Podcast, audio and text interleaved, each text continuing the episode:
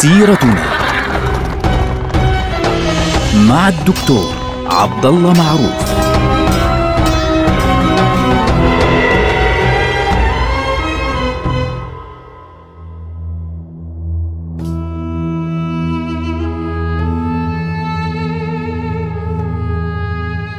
السلام عليكم ورحمة الله وبركاته. سيرتنا سيرة هذه الأمة ونحن الآن في عهد الدولة العثمانية وتحديدا في عهد السلطان عبد الحميد الثاني. في بداية عهد السلطان عبد الحميد الثاني كان من أهم الأشياء التي قام بها مع بداية حكمه مباشرة يعني بعد عدة أشهر فقط. من استلامه الحكم كان إعلان الدستور الجديد وإنشاء مجلس المبعوثان ومجلس الأعيان اللي هو كان يمثل في ذلك الوقت ما يسمى بالبرلمان. أو مجلس التمثيل الشعبي فعليا. كان مجلس المبعوثان منتخبا من الشعب وكان أعضاء مجلس الأعيان معينين من قبل السلطان مباشرة. لكن في ذلك الوقت كانت الأمور تضطرب أكثر وأكثر على الجبهة الأوروبية الشرقية. كانت المشكلة تزداد بين الدولة العثمانية من ناحية وبين الدول الأوروبية وروسيا من ناحية أخرى. كان العنوان فعليا في هذا الأمر محاولات الدول الأوروبية وروسيا التدخل في شؤون الدولة العثمانية لصالح المسيحيين، يعني على اعتبار أن المسيحيين هم مسؤولية هذه الدول. طبعا هذا الكلام فيه مشكلة كبيرة يعني بشكل عام. يعني في مشكلة كبيرة جدا. للعلم في عام 1856 يعني آه، بعد نهاية حرب القرم يعني إحنا بنتكلم في ذلك الوقت عن عهد السلطان عبد المجيد الأول. في ذلك الوقت الدولة العثمانية بموجب معاهدة باريس في ذلك الوقت كانت آه، قد أعطت المسيحيين حقوقا مساوية تماما لحقوق المسلمين. وكانت آه، يعني أهم النقاط الأساسية في هذا الموضوع إلغاء النظام الجزية. والسماح لغير المسلمين بالالتحاق بالجيش فعليا بدلا من دفع الجزية آه، سابقا. طبعا وإحنا بنعرف إنه ذكرنا في حلقات الماضية إنه حدثت أزمة كبيرة في لبنان في عام 1860 تقريبا عندما بدأت أولى شرارات الحرب الأهلية اللبنانية بين الدروز والمسيحيين في ذلك الوقت وتدخلت فرنسا. في ذلك الوقت لصالح المسيحيين خاصة الموارنة طبعا أقصد في ذلك الوقت بالدرجة الأولى. إضافة إلى ذلك كان هناك ثورات في منطقة كريت وفي غيرها ومشاكل كبيرة في منطقة البلقان. يعني البلقان كانت مشكلة كبيرة للدولة العثمانية. على مر التاريخ فعليا كانت تشكل مشكلة كبيرة. لكن في عهد السلطان عبد العزيز ثم من بعده مراد الخامس. يعني مراد الخامس لا نستطيع أن نقول عهده لأنه 93 يوم فقط لكن بداية عهد السلطان عبد الحميد الثاني كانت مشاكل البلقان وأزماتها كبيرة جدا ومؤلمة للدولة العثمانية خاصة أن القوى الكبرى على رأسها كان في ذلك الوقت النمسا وروسيا وإنجلترا وفرنسا. هذه الدول كانت تضرب المسيحيين ببعضهم البعض وتضرب المسيحيين بالمسلمين في مناطق البلقان بالدرجة الأولى. طبعا نحن لا ننسى أن الصرب في البلقان على سبيل المثال هم أرثوذكس على نفس المذهب المسيحي الذي عليه روسيا. بينما هناك مسيحيون آخرون طبعا من مذاهب أخرى مثل مذهب البروتستانت الذي تمثله بريطانيا وغيرها. فالمبدأ انه واحدة من أهم النقاط التي كانت تمثل مشكلة للدولة العثمانية أن هناك يعني نزاعا ذا طابع ديني في ذلك الوقت في مناطق البلقان بشكل عام. حتى إنه في بعض المناطق يعني في حادثة مشهورة في قبل استلام السلطان عبد الحميد الثاني الحكم فعليا بحوالي سنتين أو سنة ونصف تقريبا حدثت حادثة مشهورة حادثه سيلانك في تلك الحادثة. يعني كما تذكر روايات العثمانيين تحديدا أن هناك فتاة يعني صربية أسلمت. ثم بعد ذلك تم اختطافها فعليا. حاولت أن تذهب لإعلان الإسلام بشكل رسمي فتم اختطافها وحدثت مشاكل كبيرة بين المسلمين والمسيحيين في هذه المنطقة. تدخل القناصل الأوروبيين الأوروبيون تحديدا فرنسا وبريطانيا على اعتبار أنهم يتدخلون لصالح المسيحيين. فهاجمهم المسلمون وكانت النتيجة بعد يعني صراع شديد أن قتل القنصلان. فمباشرة بدأت قبضة الحكم العثمانية تضعف فعليا على هذه المنطقة بشكل كبير وبشكل واضح. أضف إلى ذلك أن إمارة الجبل الأسود كان لها دور مهم فعليا في حياة البلقانيين لأنه كان هناك أمير وأسقف يعني آه، يحكمان هذه المنطقة.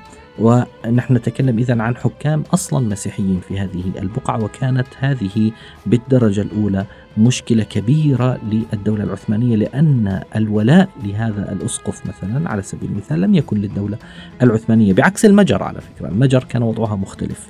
منطقة المجر كانت في ذلك الوقت مع أنها مسيحية كانت وأرثوذكسية أيضا لكن كان ولاؤها كاملا للدولة العثمانية في ذلك الوقت.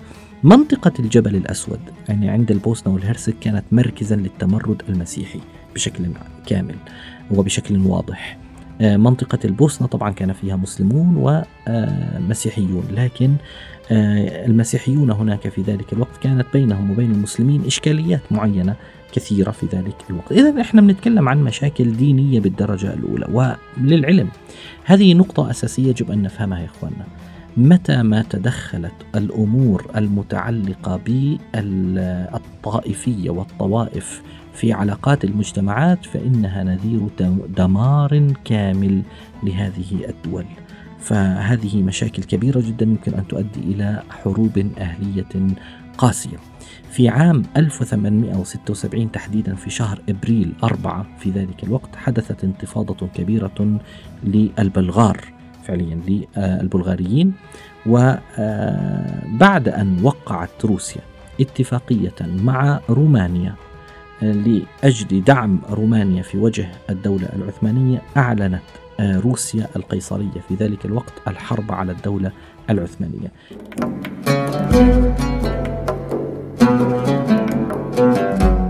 طبعا إعلان الحرب كان في 24 أبريل 24 4 عام 1877 بعد إعلان المجلس المبعوثان بفترة بسيطة وبعد أن يعني كان هناك حوالي شهر تقريبا بين أول جلسة لمجلس المبعوثان و آه، إعلان هذه الحرب. كان السبب الأساسي لإعلان هذه الحرب أن الدول الأوروبية اجتمعت فعليا وطلبت من الدولة العثمانية أن تقوم بإجراء إصلاحات تتعلق بالمسيحيين في هذه الدولة لكن لم تقبل الدولة العثمانية بأن تتدخل هذه الدول الأوروبية وروسيا في شؤونها الداخلية مما أدى فعليا إلى إعلان روسيا الحرب فعليا على الدولة العثمانية على اعتبار أنها تريد دعم رومانيا في استقلالها عن الدولة العثمانية ودعم الصرب ومناطق الجبل الأسود تحديدا المسيحيين في تلك المناطق في وجه الدولة العثمانية. طبعا أول ما بدأت الحرب أعلنت الحرب على الدولة العثمانية من قبل روسيا. لاحظتوا الموضوع هناك كان مؤتمر مؤتمر أسيتانا هذا المؤتمر حدث في إسطنبول. فشلت الدول الأوروبية في إجبار الدولة العثمانية على أن تقوم بمشروعات ما سمي بالإصلاح فمباشرة أعلنت روسيا الحرب على الدولة العثمانية. كان هناك اتفاق بين روسيا والنمسا على أن تبقى النمسا على الحياد ومعها البوسنة والهرسك. طبعا باعتبار إنه والله البوسنة والهرسك ستنضم إلى النمسا بعد أن آه، يتم آه، تدمير الدولة العثمانية، هكذا كانت الفكرة فعليا، وأيضا كان آه، هناك حديث بين الدولتين بين روسيا والنمسا على كيفية تقسيم الأراضي التابعة للصرب فعليا ومنطقة الجبل الأسود، لاحظوا اذا هي ليست حربا تتعلق بالدرجة الأولى بحقوق المسيحيين أو غيرهم ولكنها تريد تقسيم الدولة العثمانية فعليا، هذه هي النقطة الأساسية. لم تكن الحرب سهلة. روسيا وضعت خطتها على أساس أن تكون هذه الحرب قصيرة جدا. الحرب امتدت تسعة أشهر. آه لم تضع فعليا في حساباتها روسيا أن تستعين بأطراف أخرى. لكنها منذ البداية لم تستطع أن تستولي على واحدة من أهم القلاع في البداية اللي هي قلعة بلفنا. هذه القلعة حاولت الدولة الروسية الاستيلاء عليها وحاصرتها من شهر سبعة حتى شهر 12 ولم تستطع. وهذا الأمر جعل ولايات البلقان فعليا التي تقف مع روسيا في رعب شديد. فاضطرت روسيا إلى طلب مساعدات رومانيا والصرب ومنطقة الجبل الأسود واليونان. ورومانيا الوحيدة هي التي يعني دعمت الدولة الروسية فعليا بالحرب آه، في وجه الدولة العثمانية. لكن الحرب لم تكن تسير كما كانت تريدها روسيا بالفعل. حاولت روسيا أن تضغط على آه، رومانيا فعليا بأن يتم توقيع اتفاق بينهما لكي يتم إرسال الجيش الروسي إلى منطقة الدنوب لكنها فشلت فعليا في ذلك. المهم بقيت الأمور تسير يمينا ويسارا حتى تمكنت روسيا من إسقاط قلعة ليفنا في ديسمبر عام 1877 وحدث تغير كبير في هذا الموضوع في خاصة في موقف رومانيا. فرومانيا كانت تريد الاعتراف بالاستقلال والحصول على تعويضات والاستيلاء على منطقة دلتا الدنوب. لكنها فعليا لم تكن قادرة على أن يعني تجبر روسيا على هذه الأمور، وصلت الشائعات إلى رومانيا من عدة مصادر بأن الدولة الروسية ستتركها بالفعل في هذا الشأن، لكن بشكل عام يعني انشقت رومانيا وروسيا في هذا الموضوع، ولكن ابتعاد رومانيا عن روسيا في هذه المرحلة جعل روسيا ترى أن الحرب قد وصلت إلى المرحلة التي تريدها وكانت النتيجة توقيع معاهدة اسمها معاهدة استفانوس في الثالث من شهر مارس عام 1878 ثم بعد ذلك آه تم توقيع معاهدة اسمها معاهدة برلين بين إيطاليا وفرنسا وبين روسيا والدولة العثمانية في الثالث عشر من تموز من عام 1878 يعني إنهاء هذه الحرب كان بمعاهدة السلام في شهر سبعة من عام 1878 نهائيا وهذا الأمر سيكون له دور كبير في كيفية تعامل السلطان عبد الحميد الثاني فعليا مع الأعداء الداخليين له في الدولة العثمانية. لاحقا. نلقاكم على خير. والسلام عليكم.